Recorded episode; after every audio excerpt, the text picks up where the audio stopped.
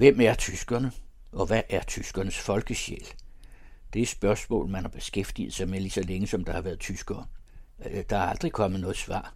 Men det kan der måske komme her på den anden radio, hvor P1-orienterings tidligere Tysklands medarbejder Tage Bagmand og Søren E. Jensen vil forsøge at spore den tyske efterkrigstids mentalitet gennem slageren. I den første udsendelse dækker de perioden fra krigens afslutning og frem til midt-70'erne og lægger ud med ingen ringer end Karl Beerbauer.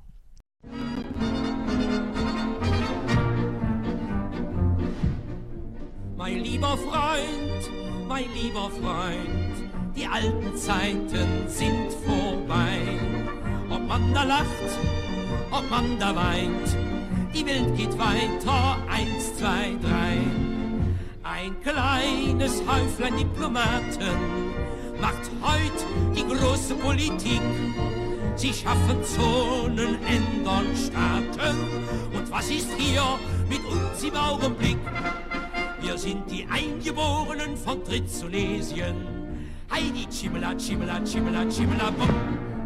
Wir haben Mägdelein mit feurig wildem Wesen. Heidi, Chimela, Chimela, Chimela, Chimela, bum.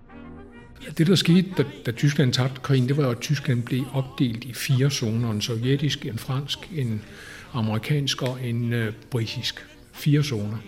Øh, det viste sig hurtigt, at den sovjetiske zone, den ligesom ikke havde noget med resten af Tyskland at gøre. Men de tre vestzoner havde heller ikke så forfærdeligt meget med hinanden at gøre. Man skulle have interzonepas for at rejse fra den ene til den anden osv. På et tidspunkt blev det her øh, for meget for britterne og amerikanerne, så gik de sammen om at administrere deres to zoner sammen til mm. det, der hed bizonen. Og et, et stykke tid øh, kunne franskmændene ikke helt finde ud af, om de ville købe den sovjetiske idé om Tysklands fremtid som et stort afmilitariseret neutralt område, eller om de vil købe den amerikansk-britiske forestilling om et øh, Tyskland, der øh, på en eller anden måde skulle indbindes i den vestlige verden som et værn, ultimativt også mod, mod Sovjetunionen. Men da man så lavede øh, valutareformen, den vestlige valutareform, så gik øh, franskmændene... frem i 48, ja. Ja, øh, så gik franskmændene med i det, der hed bizonen, og som pludselig kom til at hedde trizonen. Mm-hmm. Og noget af det første sådan underholdnings øh, halløj, man lavede i, i, i Tyskland i større stil efter øh, krigen, det var, det var det tyske karneval, det sydtyske karneval. Og man vidste jo ikke rigtigt, som tysker vidste man ikke rigtigt, hvad man i grunden var. Fordi der var ikke noget i Tyskland. Øh, det, det, det tyske rigsfællesskab var jo brudt fuldstændig sammen. Så var man øh, tysker i den ene zone, i den anden zone, i den tredje zone, eller hvad var man? Øh, og så var det altså, at, øh, at den her sang blev skrevet via de indfødte i Trisonesien. Man gjorde simpelthen de tre zoner til et land, der hed Trisonesien, yeah. med indfødte. Øh, sangen siger også, at vi er jo ikke menneskeædere, men vi er altså indfødt i den her underlige zone, øh, som er noget ganske fremmed. Og den her sang, den, den definerede ligesom for mange tyskere, hvad de i grunden var.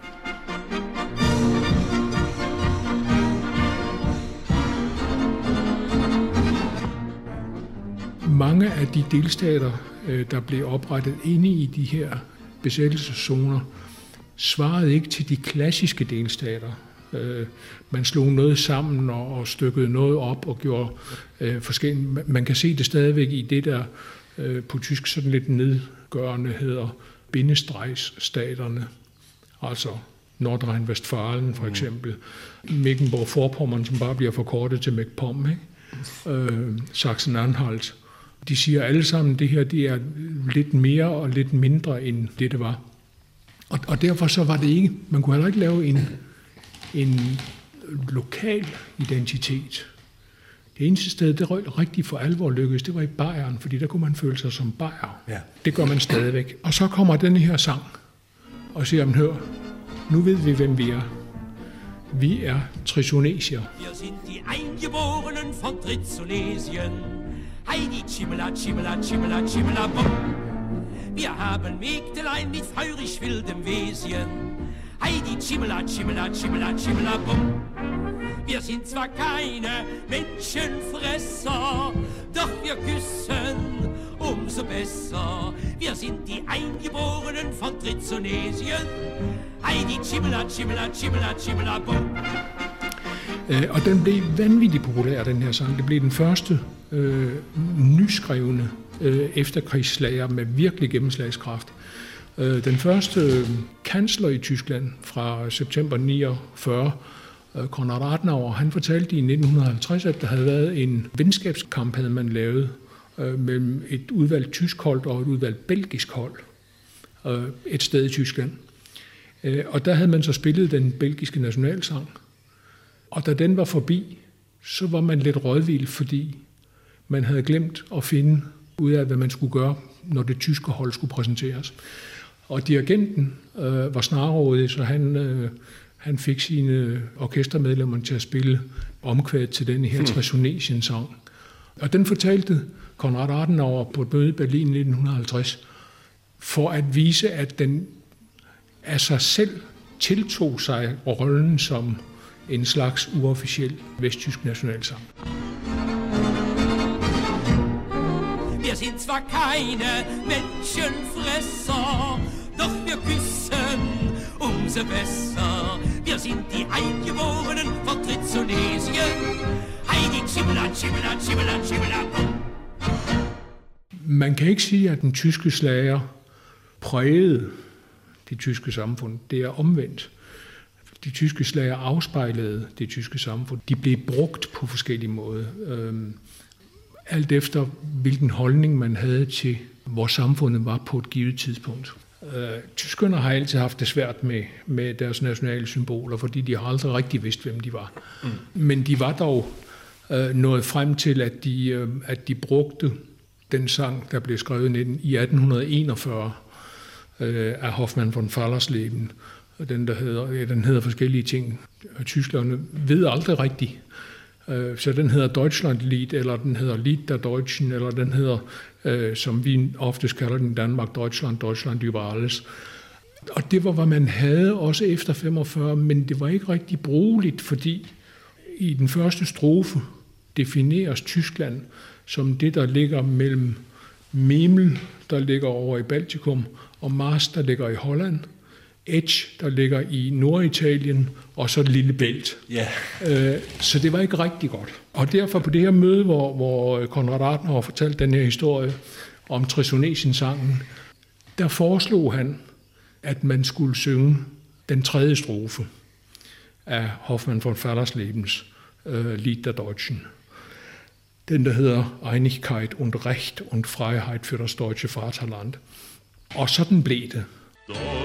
Deutschland, Deutschland über alles, über alles in der Welt, wenn es steht zum Schutz und Trotze, brüderlich zusammenhält,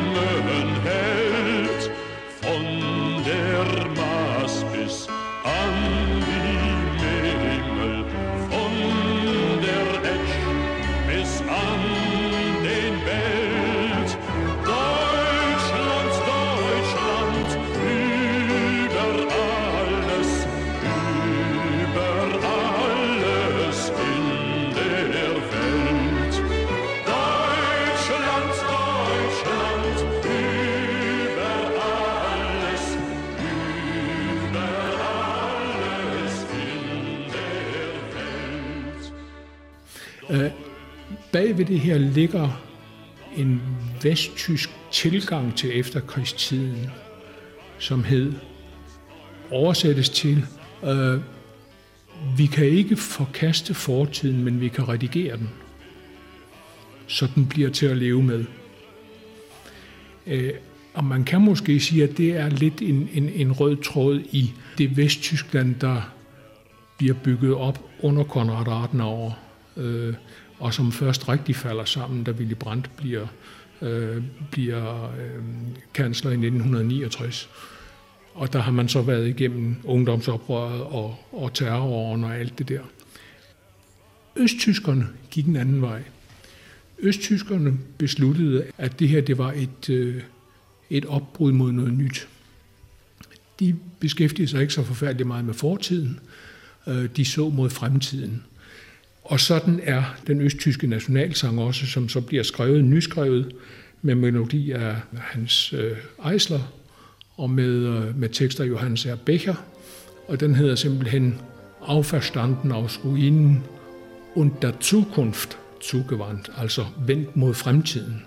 Øh, og det her det fortæller noget om tilgangen til efterkrigstiden i de to dele af Tyskland.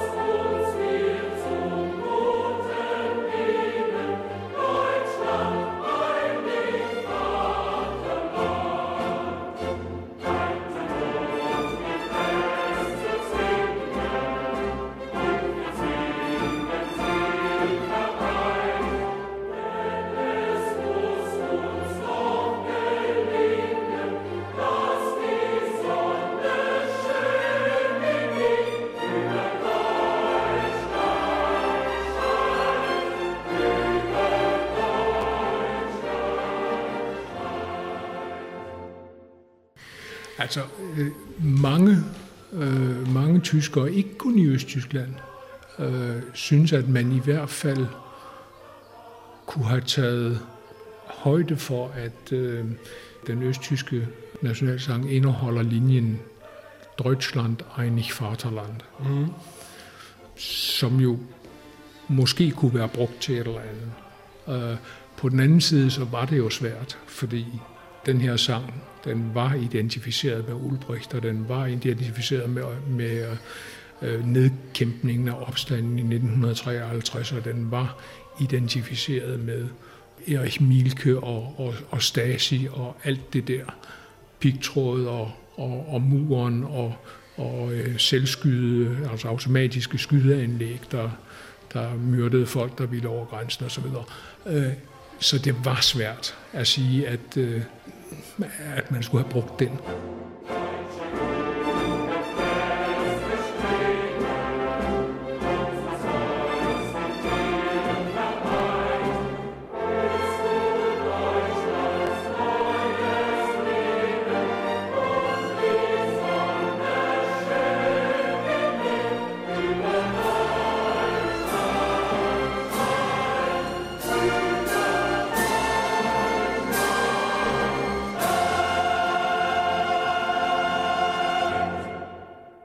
Det flyder med papir og bøger og, og alt muligt.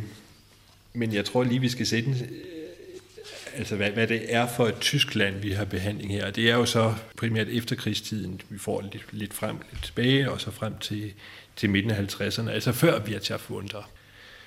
Og øh, jeg har taget en bog med af Ursula von Kardoft, optegnelse fra Berlin, en dagbog, som, som er glemt, og som så blev genudgivet i Tyskland for nogle år siden. Det viser sig så, og det gør det jo altid i Tyskland, at hun havde pyntet på historie.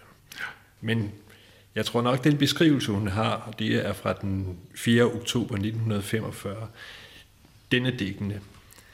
Der findes ikke mere trøstesløse steder i denne tid, end de overfyldte ventesale. De ligner alle sammen hinanden. Den samme stank af beklumret luft og uvaskede menneskekroppe. De samme sløve havede ansigter – de samtaler mellem folk, der ikke kender hinanden, men ikke desto mindre uhemmet betror hinanden deres skæbner, men uden at den ene hører efter, hvad den anden siger. Havde jeg dog bare taget min efterårsfrakke med, hørte jeg en kvinde sige, efter at hendes naboerske netop havde skildret, hvordan hendes mand var blevet slået ihjel. Denne her scene, denne her stemning, blev beskrevet ikke i en slager, men i den første virkelig store revyvise øh, i efterkrigstidens Tyskland. Øh, det var jeg Kästner, der skrev den til de Schaubühne i, øh, i München, øh, og den hedder simpelthen Marsch-sang 1945. Og det er skuespilleren Ursula Herking, som er i sådan en ventesal med sin rygsæk på ryggen, hvor der ikke rigtig er noget i, med sit tøj, der hænger i laser, øh, og et øh, lille papskilt med et billede af sin mand. Og hun går sådan fra øh, den ene til den anden i, i ventesalen og på perronen og siger, hvem kender min Hans? De skilte var der helt op til 50'erne. Øh, de skilte, ja, til 50'erne, de fortsatte i virkeligheden øh, langt op i, i, i den forstand, at øh, man på tysk radio kunne man hver eftermiddag høre øh, det tyske Røde Kors sende eftersøgninger, forsøge at, at, at føre mennesker sammen, som var blevet skilt af krigsbegivenhederne, øh, børn, der ledte efter deres forældre osv. Jeg kan huske fra min, min barndom, hvor jeg hørte meget tysk radio, at de der eftersøgningsmeddelelser fra det tyske Røde Kors, de, de kom simpelthen hver eftermiddag på et bestemt tidspunkt. Øh, så så øh, det, det var meget længe. Mm. Men hvis vi skal gå tilbage til 45, og, og det tyskerne kalder time 0, Altså det øjeblik, hvor uret bliver sat i stå, og hvor noget nyt til synligheden skal begynde, eller man ved ikke, om det skal... 0, men, men som ja. jo også, at der var også nogle filosofer, der, der, der prøvede på, og, ja. altså det bliver et stort begreb, ikke? Lige præcis. Øh, så, så var den beskrivelse, du lige gav, jo øh, selvfølgelig dækkende for en del af virkeligheden, men kun for en del af virkeligheden. Øh, den anden del var, hvad skal man sige, en sult efter at leve livet, og leve livet fuldt ud. De tyske øh, socialhistorikere har jo gravet meget i dagbøger og breve, der er skrevet lige omkring sammenbruddet og lige efter sammenbruddet. Og der kan man godt øh, skille en stor del ud, som øh, handler om, vi vil ikke vide mere om fortiden, øh, vi ved ikke, hvad fremtiden bringer. Sidste gang vi troede, at vi havde overstået krigen, der skulle gøre en ende på alle krige, der tog det kun 20 år, så kom der en til. Nu vil vi leve livet, mens vi kan. Vi vil have underholdning. Vi vil i biografen. Vi vil ud og danse. Øh, vi vil ud og elske. Og det skal være her, og det skal være nu, og intet andet bekymrer os. Og hvad vil man så? Ja, man vil jo, øh, når vi taler om musik, så ville man den musik, der blev importeret. Øh, man ville den amerikanske løsluppende dansemusik, for eksempel. Ja.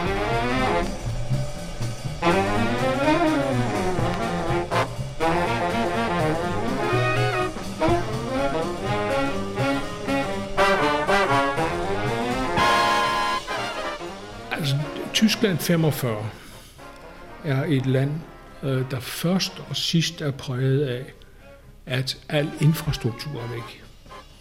Øh, tyskerne taler gerne om, at produktionsapparatet var smadret, men det er ikke rigtigt.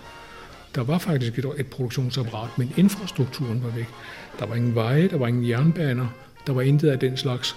Det var svært at få papir til at lave aviser med, og det var svært at få aviserne distribueret. Så det man gjorde i alle besættelseszoner, der var oprettet radiostationer. Licensbetalte radiostationer, public service stationer. Mm. Fordi dem kunne man få sin, sit, uh, sit budskab ud på. Det var omnibus radiostationer, det vil sige, at de skulle dække hele spektret. Mm-hmm. Samfundsdebatten, øh, kulturen, øh, sporten, nyhederne, men også underholdningen, også musikken. Man mærker det stadig, synes jeg, når man hører Norddeutsche Rundfunk, ikke? At det er, lige, det er den, den lige præcis. Norddeutsche Rundfunk var måske en af dem, der var længst fremme i skolen med det her, men også de berlinske sendere, fordi de var i konkurrence med de østberlinske sendere. Og fordi man ikke kunne rejse rundt, og fordi man ikke kunne frit rejse fra zone til zone for eksempel, så kunne almindelige orkestre de kunne stort set ikke opretholde livet, fordi øh, de havde ikke et publikumsunderlag, medmindre de blev tilknyttet en radiostation. Og derfor øh, så blev radiostationerne hjemsted for musikerne. Der blev oprettet symfoniorkester, det lå ligesom i sagens natur, det skulle man have. En, en filharmoni eller en symfoniorkester, det skulle man have. Men så lavede man ved siden af det også øh, et underholdningsorkester, som fik forskellige karakterer. Nogle var, havde big band karakter. Det var, det, var, det var dem, der ligesom forsøgte at lave Benny Goodman og, og Tommy Dorset og øh, den der type musik. Andre var rene danseorkestre. Andre var øh, underholdningsorkestre i, i, i det helt brede spektrum. Nogle af dem blev identificeret som radiofoniorkestre. Det vil sige, de hed for eksempel NDR øh, dansorkestret. Jeg tror, det var der, James Lars slog sine folk. Øh, andre blev kendt under øh, orkesterlederens navn. Det mest kendte i 50'erne og, og første halvdelen af 60'erne, det var øh, deres orkester Kurt Edelhagen, som er en, en meget, en, i virkeligheden en meget typisk øh, fortælling om, om de her orkestre, fordi Kurt Edelhagen var meget optaget af amerikansk jazz. Og han ville lave et jazz big band. Men han var jo nødt til at finde ud af, at økonomien var sådan, at, at den kunne kun køre, hvis han blev tilknyttet en radiostation. Radiostationen havde ikke råd til at have et big band ved siden af et underholdningsorkester, så han blev tvunget til at også spille anden populær musik, meget mod sin vilje i øvrigt. Og det var ligesom historien for alle de her bands, og, og, og, og her ligger kimen til det, der på et senere tidspunkt så bliver øh, kendt, mere eller mindre kendt som, som øh, øh, orkesterslagergenren.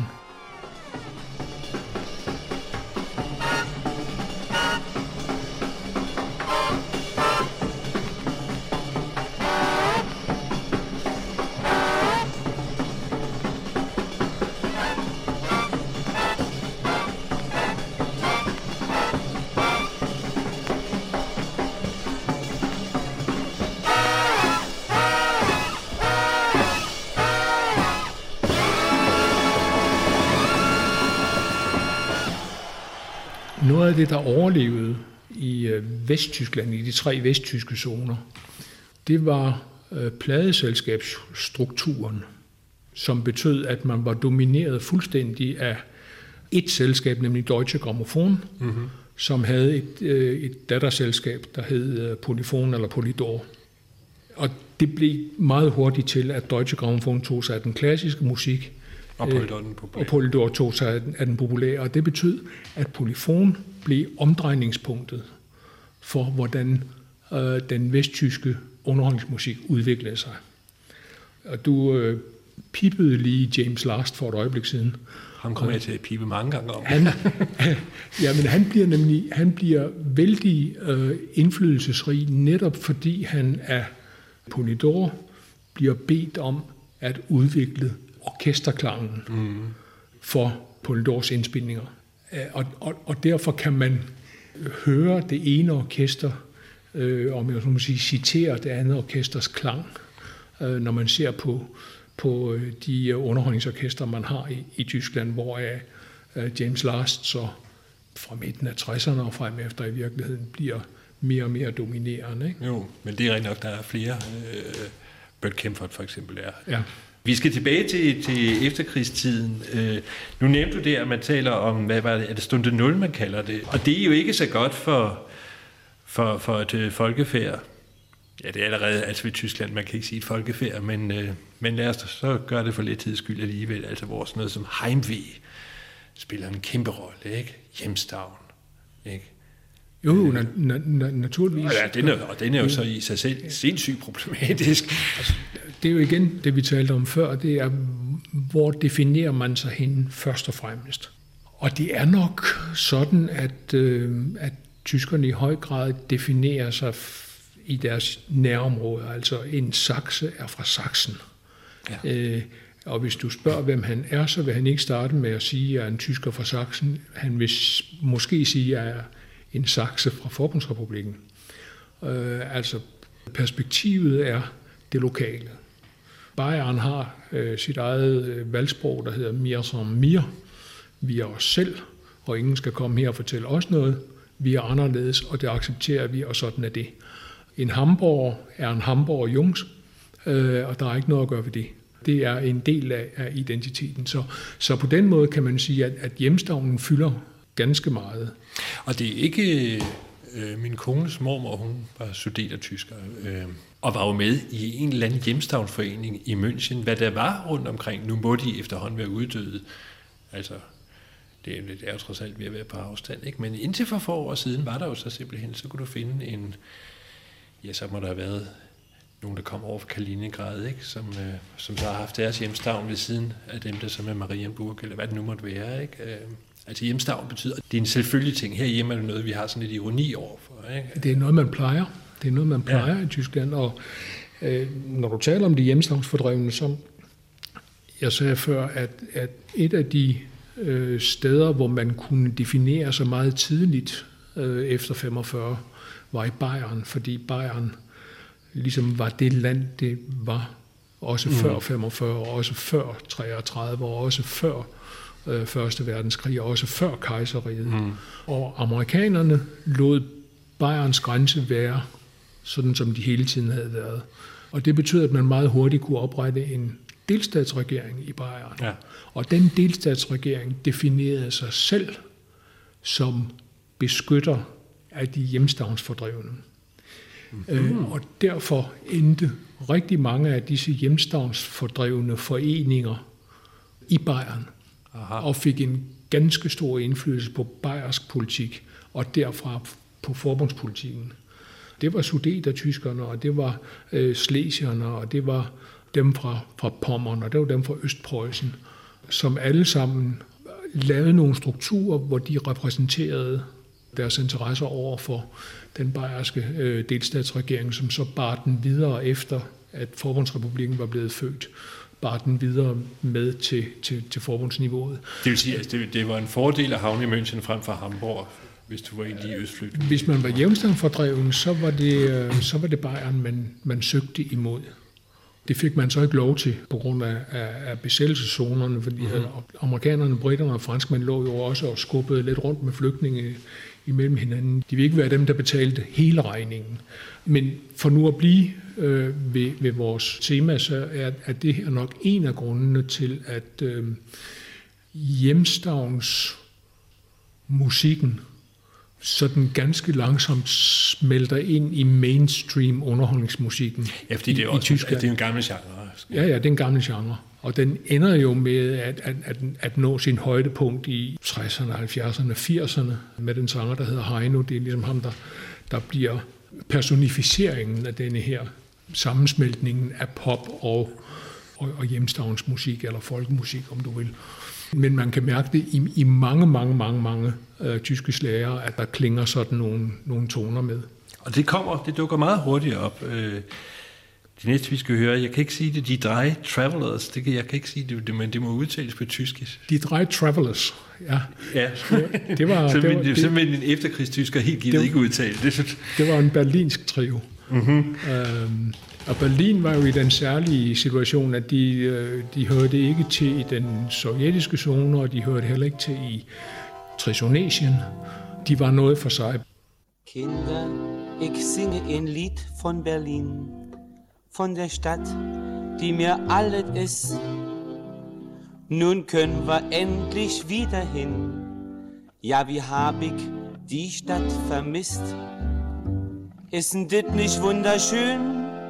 dass die Blockade passiert und wir uns endlich wiedersehen am grünen Strand der Spree. Ich hab so Heimweh nach dem Kuhfürstendamm. Ich hab so Heimweh nach meinem Berlin. Und waren wir auch in Frankfurt, München, Hamburg oder Wien, das ist ja alles nicht, denn Berlin bleibt doch Berlin. Ich hab so Heimweh nach dem Kurfürstendamm. Ich hab so Heimweh nach meinem Berlin. Hab ich auch keine Wohnung und schlaf ich nachts so frei. Ich bleib Berlin, meiner alten Liebe treu.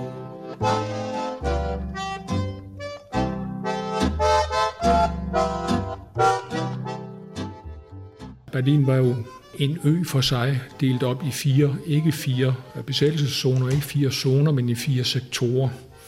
Øh, en fransk, en engelsk, en amerikansk, og så Østberlin, der var sovjetisk, og som meget hurtigt ligesom blev integreret, masseret ind i det nyskabte DDR.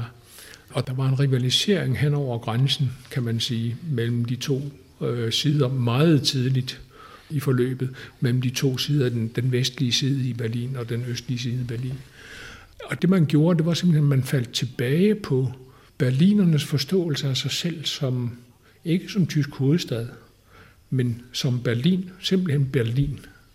Som et kulturelt begreb, eller hvad skal vi eller Det er et, et kulturelt begreb, men også i, øh, i underholdningsmusikkens forstand et særligt begreb. Altså traditionen med, med, med de store berlinske komponister, øh, Walter Kollo og Paul Linke. Der blev udviklet en særlig Berliner musical-genre, eller øh, operette-genre, om man vil.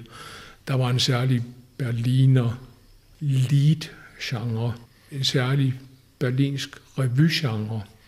Øh, Og alt det der søgte man tilbage til for at finde sin identitet. Man var ikke tysk, man var berliner. Wunderschön in Paris auf der Rue Madeleine. Schön ist es im Mai in Rom durch die Stadt zu gehen. Oder eine Sommernacht still beim Wein in Wien. Doch ich häng, wenn ihr auch lacht, heut noch an Berlin. Ich hab noch einen Koffer in Berlin. Deswegen muss ich nächstens wieder hin. Die Seligkeiten vergangener Zeiten sind alle noch in meinem kleinen Koffer drin. En af de berlinere, der, der var med til at definere den nye tids underholdningsmusik, berlinsk underholdningsmusik, var faktisk født i Berlin. Han hed Ralf Maria Siegel, og han skrev den sang, der hed Ich hab noch einen Koffer in Berlin, som var en af de sange, der meget tidligt var med til at definere stemningen af at være berliner. At være berliner, der ikke længere var i Berlin, men gerne ville derhen. Ikke? Jeg har mm. stadigvæk en kuffert i Berlin. På den måde, så kan det betale sig for mig at rejse tilbage. Det er ligesom det, der er indholdet af sangen. Ikke? Ich hab noch einen Koffer in Berlin. Der bleibt auch dort und das hat seinen Sinn. Auf diese Weise lohnt sich die Reise. Denn wenn ich Sehnsucht hab, dann fahr ich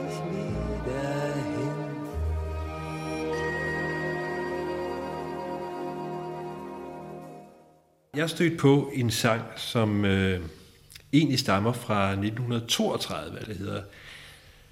Ich weiß nicht, så øh, zu wenig ich gehöre. Hvilket jo i 32, der tror jeg bare, det er en del af en filmsang, ikke? så det er, det er sikkert en eller anden, der kan finde ud af, hvad for en kæreste hun vil have. Men den tager Marlene Dietrich op i 1947. Og pludselig får den jo så en helt anden betydning. Ikke? Ich weiß nicht, zu wem ich gehöre. Ich bin doch zu schade für einen allein. Wenn ich jetzt grad ihr treuer schwöre, wird wieder ein anderer ganz unglücklich sein. Ja, Tyskernes forhold til Marlene Dietrich var jo meget flertydigt. Hun blev jo beundret for sin rolle i, i øh, Den Blå Engel.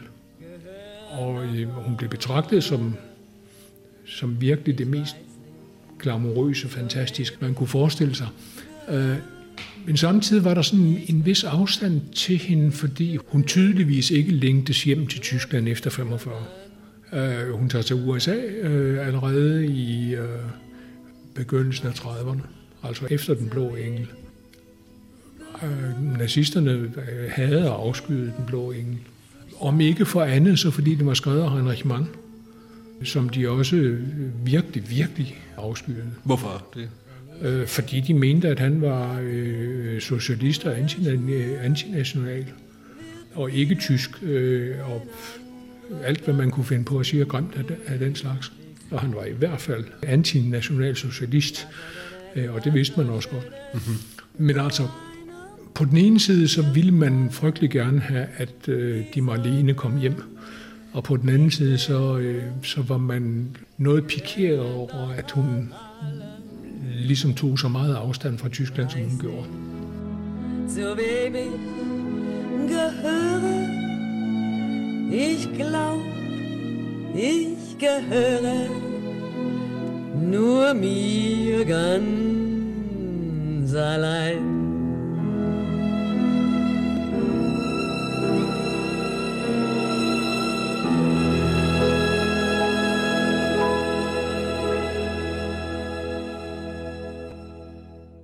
Det er jo den der mærkelige ting, altså man kan også, vi kan også nævne Willy Brandt, han er jo også, altså han har været udsat for lignende beskyldninger, ikke? Øh, Det kan man roligt sige. Altså, der var en, en berømt øh, debat i, i forbundsdagen på et tidspunkt, hvor hans modstander, Bayern, Franz Josef Strauss, mm. der jo havde gjort øh, tjeneste på Østfronten og alle mulige steder, han stod på forbundsdagens talerstol og sagde, herr Brandt, vi ved godt, hvad vi andre lavede fra 1939 til 45. Men hvor var de? Altså, han var i Norge. Skal Ja, han var jo i Norge, han var flygtet, fordi ja. øh, man ville ham til livs jo, så øh, sådan var det, men, men man tilgav ham ikke sådan uden videre. Eller en del af tyskerne tilgav ham ikke sådan uden videre, øh, at han var stukket af. Det her det er en diskussion, som man havde også i kulturlivet, og også blandt dem, der øh, skrev slager. Dem, der blev hjemme øh, og arbejdede videre, øh, kunne ikke helt forstå dem, der var stukket af. Jo, nok dem, der stak af, fordi de var jøder, øh, hvad nogle af dem jo var. Men der var den her diskussion, øh, i litteraturen var det jo øh, Hans Fallada, øh, som gik i rette med dem, der var gået i eksil, i stedet for at blive hjemme og være med til at, at stemme imod. Øh, ikke ved, ved valgurnerne, for de fandtes jo ikke, men altså bygge en mur op imod nazismen. Hvem har så været tilbage? Altså, jeg er lige ved at sige, fordi dem der så, de var jo tit befængte, fordi de havde været involveret i partiet, ikke? Der var nogen, der var så belastet af de populære skuespillere og sangere, der var så belastet, at dem kunne man simpelthen ikke holde på, som havde været ude at lave ren propaganda og, og den slags. Men i det store hele, så, øh, så, så tilgav man dem, der ikke havde, hvad skal man sige, været åbenlyst nazistiske. Og man kunne også se, at nogle af dem brugte deres popularitet til at hjælpe andre i naziårene. Så ganske hurtigt så fik de igen arbejdstilladelser. De skulle jo igennem afnazificeringsproces og så videre. Så ganske hurtigt fik de igen tilladelser. Nogle af dem tilgav sig ikke sig selv, kan man sige. En meget, meget øh, populær skuespiller, der hed Rudolf Platte, gjorde karriere i 30'erne og 40'erne, fik lov til at spille igen efter 45, blev en af de helt store folkekære skuespillere, og fik på et tidspunkt tilbudt Forbundsrepublikens store fortjenestemedalje. Hvor er vi henne der? Der er vi øh, oppe i 70'erne. Mm-hmm. Og han sagde, nej tak. En mand med min fortid skal ikke tage imod fortjenstmedaljer. Og, og sådan var holdningen måske nok hos ganske mange af dem, der blev taget til noget og som slap igennem. At det var ikke helt rimeligt, at de slap så let igennem. Vi skal runde af, og det er jo virkelig, har du så fortalt mig, med en af de helt tunge drenge, men også med, der jo netop viser, at der er ting, som var under nazitiden, som så kunne få et nyt liv i efterkrigstiden. Ja, altså, Du har øh, igen og igen har du nævnt denne her sang, Måtte med. ja. Hele den vesttyske efterkrigsslagermiljø har været præget af tre personer. Den ene hedder Ralf Maria Siegel. Det er ham, der har skrevet den sang, vi kommer til at snakke om om lidt. Det var nu ikke den, han prægede efterkrigstiden med, men, men med sin søn, Ralf Siegel, mm-hmm. øh, som er en af de mest produktive øh, sangskrivere i Tyskland. Og det tredje navn er en, der hedder Christian Brun. De tre har som komponister, som sangskrivere, øh, men også som producenter, præget 50'erne, 60'erne, 70'erne og 80'erne. Og de øh, øh, arbejder stadigvæk. Øh, så det er nogle tunge drenge. Den dag i dag. Ikke, ikke Ralf Maria Siegel, fordi han, Nej, er, han han, han er død. Ja. Uh, han var til gengæld stor i 30'erne allerede, og i, øh, i 40'erne, han skrev sange under verdenskrigen. Han skrev øh, sammen med en, der hed Gert Winkler, i begyndelsen af 1943 en sang, der hed Caprifiskerne. Den var ment som et lille fristed for tyskere, der skulle drømme sig væk et eller andet sted hen. Så han skrev om fiskerne på Capri og fik øh, indspillet den her sang i øh, foråret 43. Hans store uheld var, at i april 43 dukkede amerikanske soldater op på Capri og befriede den eller besatte den alt efter temperament. Og så er det lige pludselig politisk. Så var øh, sangen pludselig politisk, fordi hvis man så gik hen og hørte og lyttede på Capri-fiskerne, og havde en af de få shellac-plader, der var blevet lavet med den, så tænkte man det fetistisk, fordi så længtes man til et sted, hvor fjenden var. Mm-hmm. Så sangen blev forbudt.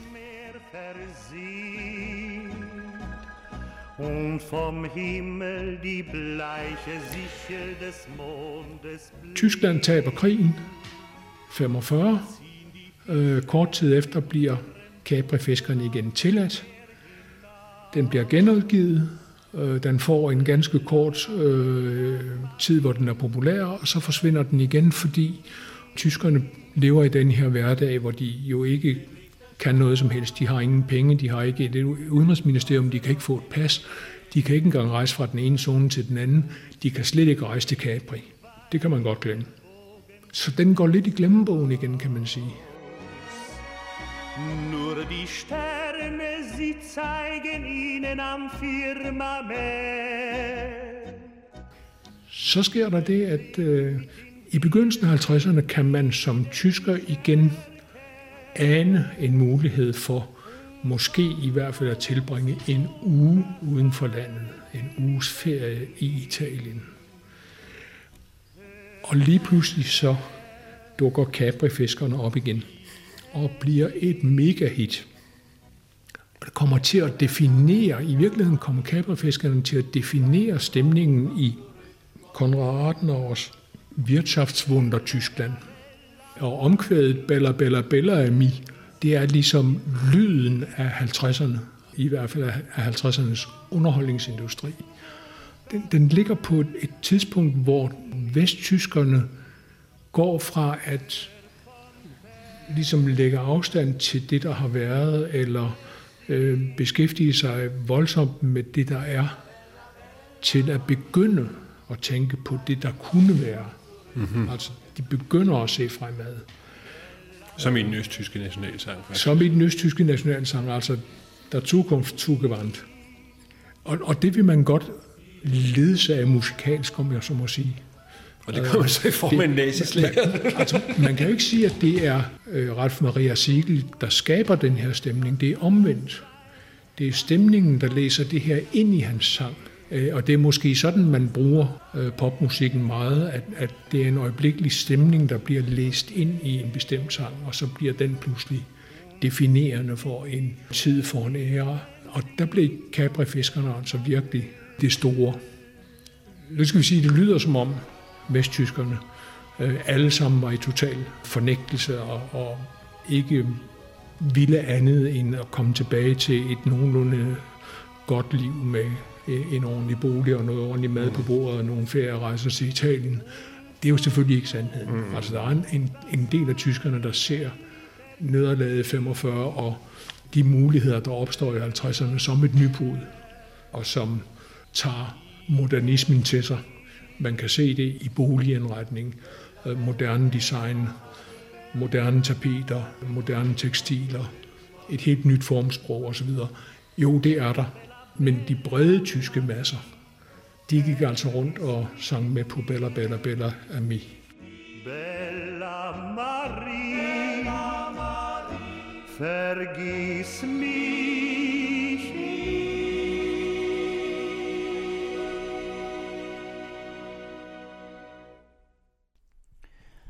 Capri Fischer med Rudi Schuige blev den sidste slager i denne omgang. Men der kommer flere, når Tage Bagmand og Søren E. Jensen mødes igen og bevæger sig videre i den tyske efterkrigstids tidshistorie, som den afspejler sig i den tyske slager.